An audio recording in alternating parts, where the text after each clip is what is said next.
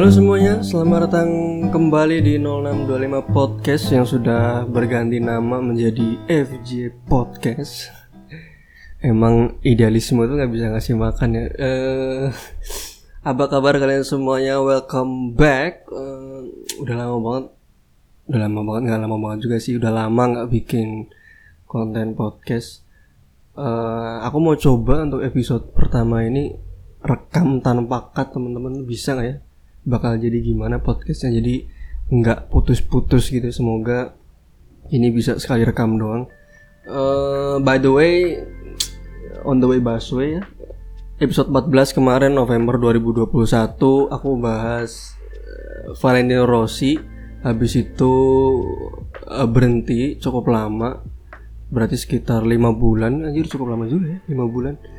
Karena sebenarnya sebenarnya materi itu banyak ya teman-teman. Cuma uh, aku nggak tahu kenapa nggak bisa menyusunnya dengan gimana ya stuck aja gitu. Materi itu banyak bla bla bla a b c d cuman stuck di tengah-tengah gitu. Ini kayaknya aku mau nerusinnya mau nyambung ke mana ya gitu. Aku bingung gitu. Dan kalau misalkan dibikin kayak cuma lima menit gitu kayak kurang aja menurut jadinya. Dan semakin lama semakin lama semakin mulur-mulur akhirnya uh, aku punya satu topik yang sekarang ya mungkin bisa panjang ya. Oh ya by the way uh, buat teman-teman semua happy new year. Telat tiga bulan bangsat. Buat teman-teman yang mendengarkan semua happy new year dan juga merry christmas. Telat empat bulan. Buat teman-teman yang merayakan. Uh, semoga tahun ini bisa lebih baik ya dari tahun sebelumnya. Walaupun aku yakin kita semua udah menyerah lagi sih pasti ya di awal tahun kemarin uh, minggu pertama kita tuh kan kayak ya bikin resolusi bla bla bla minggu pertama awal tahun ya aku pengen dapat kerjaan lah pengen lebih produktif lah pengen beli rumah gitu pengen lebih sering olahraga ngejim uh, yoga dan lain sebagainya. Nah gue yakin sekarang udah pada sambat lagi di uh, sosial media gitu pengen lebih produktif tapi sekarang lagi dengerinnya sambil scroll Twitter lah scroll Instagram atau yang lebih parah scroll Shopee. Ah anjir ada ya orang-orang yang scroll Shopee itu aku aneh kenapa sih ada orang-orang yang scroll Shopee ya? Gimana nggak kepincut coba? Gimana nggak uangnya habis terus? Gitu. atau ada yang uh, punya rencana pengen beli rumah tahun ini tapi uh, uangnya buat ngedate terus sama pacar yang katanya butuh healing anjay uh, healing itu healing itu maknanya jadi luas nggak sih sekarang teman-teman? Dulu itu healing itu maknanya adalah menyembuhkan tok gitu loh titik gitu. Dalam artian luka kan. Sekarang liburan itu didefinisikan sebagai healing. Jadi kenapa healing ya seolah-olah ada yang terluka dan seolah-olah harus disembuhkan gitu. Kalau misalkan itu refreshing oke okay lah. Stres kerjaan apa pikiran disegarkan kembali kan. Walaupun ya memang ujungnya akan stres lagi cuman ya kan namanya refresh gitu.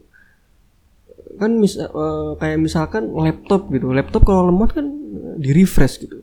Kita punya antivirus kita bisa ngilangin taskbar gitu.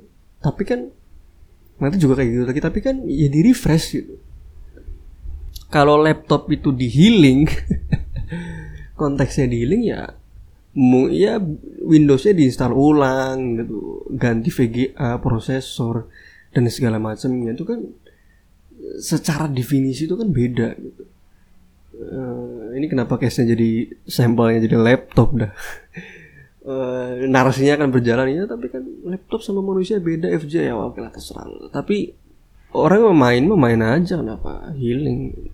Dan banyak sekali kata-kata uh, yang baru muncul dan menjadi kebiasaan di masyarakat. Contohnya adalah uh, introvert extrovert gitu.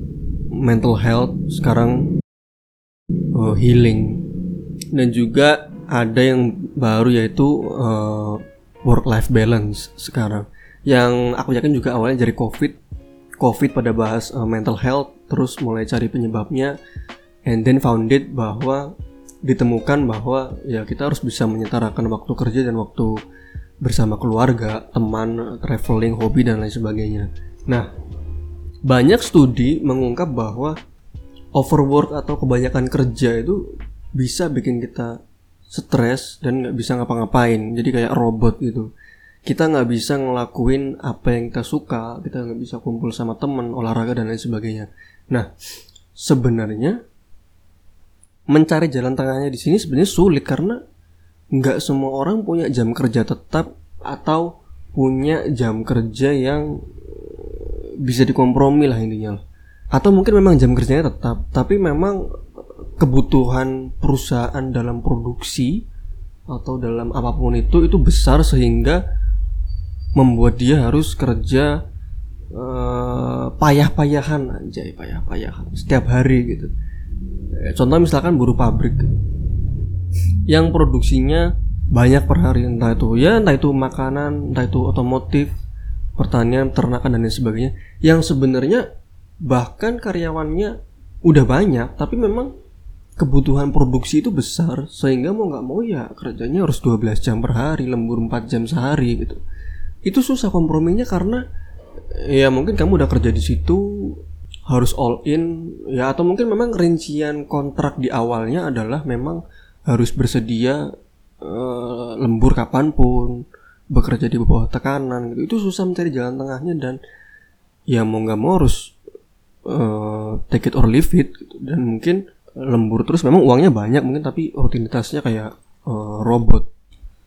Aku bahas uh, soal operator produksi di episode sebelumnya itu episode berapa ya? Lupa lah ya teman-teman bisa dengerin lah. Itu 12 jam kerja kadang seminggu. Bahkan minggu itu mereka masih jadi punggawa pabrik. Senin udah tuker shift lagi. Waktunya di rumah atau di kos itu dengan di tempat kerja aja masih banyak di tempat kerja gitu. Rumah cuman jadi tempat buat tidur. Uh, umbah-umbah aja nggak sempet. Harus laundry apalagi masak nasi karena udah capek jadi maunya ya beli jadi aja gitu. Akhirnya larinya ke makanan yang sebenarnya nggak junk food juga tapi sebenarnya nggak baik juga untuk kesehatan gitu. Nah itu rantainya itu bisa kita lihat dari capek makannya nggak teratur apa segala macam jadi sakit stres dan lain sebagainya. Ya susah. Dan mungkin kebijakan perusahaan kalau memang masih karyawan kontrak nggak boleh ambil cuti gitu atau mungkin boleh tapi cuman satu hari dua hari itu ya susah nggak bisa dikompromi dan susah untuk mencapai work life balance. Nah, ada orang yang kerjanya jam kerja tetap. Let's say orang kantoran lah. Dia kerjanya 9 to 6, 8 to 5 or uh, 9 to 5 Dan ini biasanya mereka ini nggak bisa uh, live, nggak bisa live, nggak bisa live karena biasanya malam tuh masih ngerjain laporan yang belum selesai. Disuruh bosnya ina inu gitu kan. Dan ya, ya menurutku kebanyakan orang yang menekankan work life balance ini emang dari kebanyakan dari teman-teman ini sih. Kayaknya gara-gara rame yang curhat di sosmed kayaknya tentang dikasih kerjaan. Udah aku dikasih kerjaan ketika udah sampai rumah gitu atau mungkin malah disuruh ngerjain job desk lain gitu. Kalau itu dikasih job desk lain dikasih kerjaan saat itu juga pas sudah uh, di rumah itu sebenarnya bisa kompromi ya menolak dan sebagainya. Tapi kembali lagi memang kita itu adalah orang yang nggak enakan kan. Bahkan takut nggak dipercaya uh, atasan dan lain sebagainya. Dan kadang mereka bos-bos ini dalam tanda kutip memanfaatkan lah karena kan mereka kan punya power gitu. Dan mereka juga punya kartu as. Ya aku kan pengen lihat kamu kerja keras. Dan apakah itu salah ya? It's a power sebenarnya sah-sah aja gitu. Tapi menurutku kalau misalkan kerjaan after maksudnya kerjaannya nggak masuk jam kerja normal ya atau kita disuruh ngerjain job, desk lain itu masuk lembur itu menurutku sikat sih karena ya opportunity-nya ada kesempatannya ada income-nya juga ada maksudnya pendapatannya juga ada. Ya, yang sulit emang kalau kerja nggak dibayar. Memang sedikit kampret memang. Dan kita nggak enakan atau susah kompromi atau susah minta kompensasi itu itu itu emang behavior yang nggak tahu ya emang behavior nggak enakan tuh menurutku harus dihilangin gak sih? Rasa sungkan tuh harus dihapuskan menurutku. Kita kita suka sungkan padahal itu hak kita gitu. Kita suka sungkan padahal itu salah gitu. kayak contoh misalkan ada orang ngerokok ya teman-teman waktu jam kerja udah masuk jam kerja dia masih ngerokok gitu. Ya nanggung coy se sebat dulu lah satu sebatang gitu kan. Tapi kita nungguin gitu kita nggak berani untuk negur karena nggak enak. Padahal kan itu kan bukan uh, behavior uh, bukan kebiasaan yang normal gitu. Kalau makan kalau makan oke okay lah karena itu kan sarapan kan. Semua orang sarapan tapi semua orang nggak sebat gitu. Dan itu penyangkut energi dan lain sebagainya tapi kalau sebat ya Allah. Jadi rasa sungkan tuh emang harus dihapuskan uh, kalau aku ditanya misalkan mau nggak ngerjain kerjaan yang bukan job desknya? Kalau aku sih sebenarnya kerja fisik ya ya mau mau aja sebenarnya. Kalau aku misalkan orang contoh misalkan orang cek gudang tapi disuruh nyopir forklift teman-teman tahu forklift yang buat bawa barang itu yang dia ada garpunya dia di depan. Atau uh, ya sekalian belajar ya nggak apa-apa kan gitu. Atau misal mungkin orang kantoran disuruh input ini itu selama aku tahu patternnya atau dikasih tahu gimana caranya dan itu nggak susah dan nggak bikin aku ribet atau susah menurutku ya ya nggak apa-apa. Itu kan pengalaman baru gitu. Dan dan mungkin nanti tentunya ke depannya mungkin bisa dibayar juga gitu. Uh, ya entahlah teman-teman menurutku pengalaman itu memang utama sih. Maksudnya aku pengen bisa segala hal gitu mungkin. Dan mungkin teman-teman ada yang mungkin cuma pengen fokus di satu bidang ya nggak apa-apa. Dan apalagi kalau memang di bidang itu masih dapat funnya menyenangkannya ya ya oke nggak masalah. Nah bicara soal fun sebenarnya statement work life balance ini akan bertabrakan dengan statement kenapa work life harus balance bukankah work dan life harusnya disatuin gitu kenapa dipisah bukankah harusnya my work is my life gitu. Harusnya work itu kan bikin kita happy dong. Kita senang melakukan suatu pekerjaan bukan karena terpaksa. Kenapa harus dibalance kayak modelnya jungkat jungkit gitu loh. Jadi si work itu sebelah kiri atau petaka dan solusi atau life atau healingnya itu sebelah kanan. Nah ini uh, menarik. Seolah-olah kita memisahkan antara work dan life. Oke, narasinya akan lanjut berjalan. Kita seperti terpaksa sama kerjaan kita. Ya udah pengennya healing aja gitu. Pertanyaan akhirnya muncul, apa iya emang ada orang yang terpaksa ngelakuin pekerjaan dia? Ya kita pasti jawab ada kan. Cuma kan ada beberapa faktor yang terjadi walaupun memang nggak imbang. Ini ini kerjaan terpaksa ya, dia bisa bis, bisa kerja tidak malas-malasan tapi memang nggak nggak bisa perform well karena gimana ya maksudnya dia menikmati tapi nggak menikmati banget pekerjaannya gitu ya kan faktornya mungkin ya cuman ini aku diterimanya ya gimana aku banyak kebutuhan ya gimana aku mau resign tapi masih pandemi nah teman-teman ini akhirnya memperjuangkan work life balance karena stres gitu. Capek. Jadi mereka tetap bisa kerja lancar tapi nggak menikmati betul. Ya aku sebenarnya berdoa semoga teman-teman ini dan kita semua bisa get our sweet job ya. Anjay bahasa Inggris. Bisa dapat pekerjaan yang kita suka gitu. Dan sebenarnya orang yang suka sama pekerjaan pun ya masa aku dulu kerja terus gitu hustling terus di komputer terus kan enggak gitu. Atau harus di pabrik terus dengan dengungan mesin itu kan ya mungkin walaupun memang kita seneng gitu kita juga kan kita juga perlu olahraga dan lain sebagainya. Kecuali kalau kita emang workaholic nah itu emang emang disease itu sih emang penyakit nggak disuruh bos uh, harusnya 9 to 5 kita udah pulang kita pulang jam 8 padahal nggak ada apa-apa. Ya itu itu itu bahaya itu sih. Tapi kita akan bahas workaholic nanti lah. Uh, problematikanya adalah orang-orang yang memperjuangkan work life balance bukan karena memang keadaan bukan karena memang suka sama kerjaannya tapi pengen punya waktu luang tapi karena memang males kerja nah ini nggak suka sama kerjaan dia dan cuman berlindung di bawah kata work life balance gitu. Mereka ini orang yang di tiap kantornya tuh cemberut mulu, di pabrik males mulu, tapi begitu weekend mereka pesta hura-hura gitu kan. Ya I, I know aku tahu bahwa memang pekerjaannya bisa bikin stres.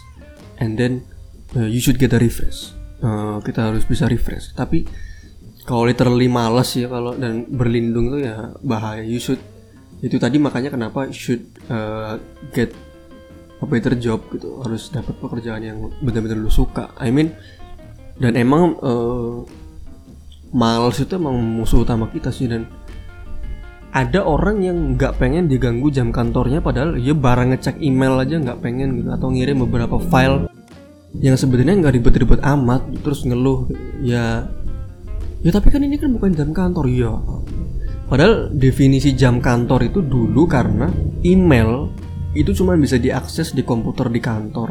Komputer itu belum terlalu banyak apalagi HP kan email cuma bisa dibuka di jam kantor beberapa aplikasi untuk ngirim-ngirim itu cuma bisa di kantor. Itu makanya ada namanya jam kantor. Tapi kan sekarang enggak gitu. Sekarang email udah ada di HP dan lain sebagainya. Bahkan mau email aja bisa di schedule kan di waktu ini bakal dikirim jam berapa. Nah kerennya sosial media sekarang ya terutama Twitter ya karena itu kan soal cuitan. Kan itu kita bisa ngeluh ya dan bisa viral. Ngeluhnya kita tuh bisa viral soal capek kerja malas kerja gitu-gitu yang sebenarnya kan nggak bener kan itu salah kan. Tapi banyak orang yang retweet banyak orang yang likes ada orang yang share. Banyak orang mengamini gitu dan akhirnya itu seolah-olah jadi pembenaran atas rasa malas kita gitu. Padahal kan enggak padahal kita aja yang malas gitu. Uh, ya menurut kalau uh, tweet kita itu punya likes seribu gitu itu menurut udah populer sih. Aku ada lagi sama orang yang ngeluh waktu itu di twitter kayaknya udah lama deh aku bacain tadi aku masih inget aja. Dia orang ibu kota Jakarta baru daftar kerja belum kerja baru diterima udah ngeluh katanya gajinya kecil dan katanya nggak bakal cukup.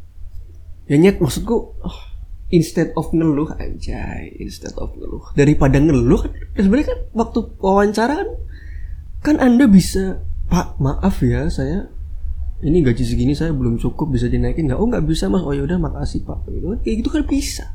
Malah ngeluh ini nggak sesuai dengan tidak sesuai dengan value hidupku yang di Jakarta man. Ya dia dia belum belum kerja. Ini cobain dulu kayak gimana? Sebulan lah minimal itu belum kerja loh dia udah tekan kontrak dan baru tekan kontrak gitu udah ngeluh anjir.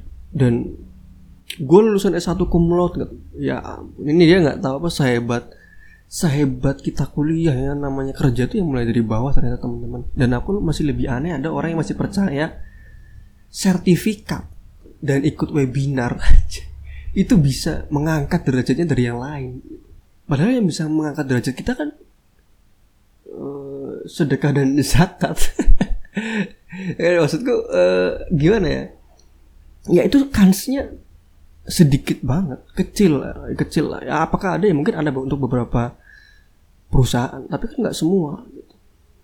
bahkan ada perusahaan yang dia nggak mau nge-hire orang yang expert orang yang pinter tapi dia punya karyawan di situ yang udah kerja di situ kamu mau belajar nggak soal ini? Dia mau ya udah akhirnya naikin gajinya sedikit itu udah beres daripada harus nge-hire orang yang pinter digaji mahal udah mungkin nanti kerjanya nggak bener tapi dia si bos ini ternyata punya bawahan yang nurut dan dia mau belajar ya udah akhirnya udah gajinya naik dikit aja udah beres. Ada orang itu it's happening loh teman-teman. Working culture tuh ternyata it's all about anjay ya Inggris maning. Uh, itu tentang gimana kita patuh sih itulah makanya SMK itu kita diajarin dan SMA dan dan sekolah lah itu kita diajarin how to mengumpulkan tugas bagaimana supaya kita terampil akan sesuatu yang kita ambil jurusannya supaya nanti pada saat kerja kita bisa patuh sama SOP dan lain sebagainya. Dan itu sebenarnya bagus untuk kerja ya untuk kerja. Dan itu ternyata memang benar gitu. Dan ada case lain dia yang nggak nyaman sama lingkungan kerja. Nah ini memang yang agak sulit sih dan ya memang kita kadang-kadang kita dapat kerjaan yang kerjanya oke okay, teman-teman kerjanya atau lingkungan kerjanya nggak oke. Okay. kerjanya nggak oke karena banyak pressure uh, banyak tekanan dari perusahaan tapi lingkungannya oke lingkungannya uh, merangkul gitu. Nah kalau yang kedua itu kan bisa dikompromiin ya. Nah ada yang ketiga ini yang paling parah ini kerjanya nggak oke lingkungannya bangsat. Nah ini yang yang uh, ya kasihan sih sebenarnya. Itu makanya kasus KPI itu sekarang aku nggak tahu sampai mana ya kasus KPI itu teman-teman. Gimana sih lanjutannya? Aku nggak tahu nyampe mana udah tenggelam mungkin ya. Sama berita Rusia Ukraina ini. Sama berita albumnya Tulus. Anjir itu kasus gimana? Itu kan kerjanya nggak enak job desknya nggak enak lingkungannya juga bangsat pelecehan seksual. Dan masyarakat kita juga mudah lupa mudah marah ya. Eh, anyway jadi ke mana-mana tadi sampai mana? Tadi sampai berlindung di balik kata work life balance. Ya orang gitulah tahu. Malas-malesan gitu, kebanyakan rebahan. Ya, ya kebanyakan rebahan ini. Kita ya tahu nggak sih teman-teman kalau tweet di Twitter tentang malas-malesan dan mungkin di Instagram ya kadang kan Twitter itu kan tweet seseorang suka di capture di screenshot terus di upload di Instagram dan likesnya banyak juga gitu share-share antar sosial media kan Nah, tweet tentang malas-malasan, hari libur mending rebahan, itu tweet yang populer loh di Indonesia dan pasti ada aja yang yang yang, yang viral gitu. Dan generasi rebahan gini kita ya, generasi rebahan gini emang emang ngeri dan dan apakah mereka memperjuangkan work life balance uh, biar mereka bisa punya waktu rebahan yang lebih ya, ya mungkin memang bener ya dan aku menyebutnya dengan uh, work rebahan balance gitu tapi bisa double meaning, bisa dua arti. Bisa orang yang kerja dia full kerja karena dia pengen rebahan atau dia nggak kerja kerja pengennya rebahan gitu. Ya harusnya kayak gini sih definisinya bukan work life balance, work rebahan balance. Ya menurutku selama selama tweet-tweet di Twitter atau di Instagram tentang sambat rebahan itu masih gede sih ya. Susah gitu. Apalagi uh, sekarang ini berita entah ini berita mungkin udah nyampe ke teman-teman atau belum. Kayaknya sih beritanya masih di seputar Jakarta ya teman-teman karena ya Indonesia is all about Jakarta kan. Semua Indonesia tentang Jakarta lah.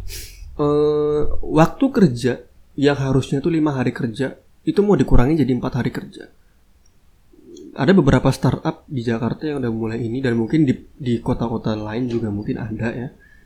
Nah, aku sebenarnya takut ada beberapa oknum yang cuman pengen gaji tetap tapi waktu spend time-nya banyak. Dan aku takut ini malah jadi bikin males karyawan dan nggak tahu juga sih. I, I mean oke okay, libur itu itu asik tapi kalau banyak libur kan juga ya nggak tahu juga sih ya. Ya mungkin uang jadi makin habis karena Jumat yang harusnya kita dapat uang makan tapi malah spending apalagi yang punya pacar gitu kan ya kan waktu main lebih banyak kan akhirnya dan aku mikir kayaknya banyak pejuang pabrik, buru-buru pabrik yang akan uh, kebakaran jenggot gitu. Ini ini konteksnya di pabrik aja teman-teman. Aku kasih contohnya karena yang di sekitarku. Karena orang yang karena yang lima hari kerja dan akhirnya nanti empat hari kerja, misalkan Jumatnya libur gitu, dan harusnya dia dapat bayaran di situ, bayaran pokok per hari, misalkan 120 ribu misalkan. Kali empat aja Jumatnya libur dia udah kehilangan 500 ribu. Nah sebaliknya lagi kalau misalkan itu perusahaan yang tadi aku ceritain dia produsennya itu produksinya sorry bukan produsen produksinya itu setiap hari digatong terus itu Jumat tuh bisa masuk waktu lembur gitu. Dan kalau waktu lembur otomatis perusahaan bisa membengkak keuangannya dan bla bla bla gitu. Dan tentunya mungkin akan banyak sekali problematika. Dan mungkin akan banyak bukan nggak sekali mungkin banyak problematika. Kayak Jumat ada yang tetap buka tapi kita tutup. Nah itu gimana solusinya? Ya itu tuh pemerintah lah yang mikir kenapa gue yang mikir dan mungkin akan diterapkan dengan beberapa tahun ke depan mungkin ya nggak tahu deh. Kita lihat kompromisnya pemerintah itu gimana. Tapi ya mungkin begitulah. Memang katanya bagus. Jumat bisa buat rebahan Sabtu bisa buat berkunjung ke keluarga terdekat gitu. dan minggu bisa buat main. Dan ya kita lihat aja lah ke depannya. Aku baca juga dengan work life balance kita bisa memiliki hubungan personal dengan orang lain. Nah ini yang juga ditekankan karena katanya kalau kita belum punya work life balance kita nggak bisa berhubungan dengan pasangan gitu, dengan lawan jenis gitu. Ya sebenarnya kan itu kan soal komunikasi. ya. Iya mungkin pada pekerjaan tertentu mungkin iya dan profesi tertentu mungkin ya. Kalau misalkan tentara yang lagi tugas di Papua 24 jam ya mana bisa work life balance lah. Pasti kan eh, hubungan personal juga susah gitu. Eh, apalagi ya. Eh, anjir udah berapa menit ya? Udah berapa menit coy? 30 menit anjay, 30 menit. Anjir udah lama juga ya. Ngomong doang.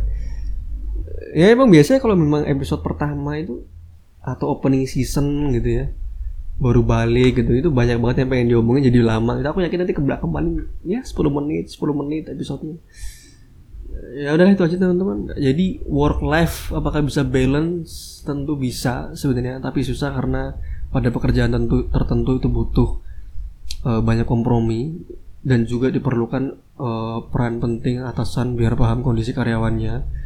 Selama itu kita punya spend time untuk diri dan juga keluarga itu udah cukup sih. Maksudnya ya selama kita masih bisa istirahat dengan, dengan tenang gitu ya enggak ya itu masih oke lah. gitu. Dan kalau teman-teman ada yang kerjanya bener-bener 7 to 4 atau 8 to 5 9 to 5 9 to 6 kalau bisa menyeimbangkan ya ya good good for you. Dan kalau memang senang hustling senang di kerjaan ya nggak apa-apa karena ya artis kalau memang dia suka dan tapi kerjanya gitu ya gimana? Capek tapi suka ya gimana gitu. Kan kerja keras beda dengan uh, workaholic udah itu aja teman-teman. Terima kasih sudah mendengarkan. Gue nggak tahu apakah yang dengerin sampai akhir. Anjing itu 30 menit. Terima kasih sudah mendengarkan podcast episode 15 ini work life balance work rebahan balance. Kita akan ketemu lagi di episode berikutnya. Aku FJ pamit. Bye bye semuanya. See you later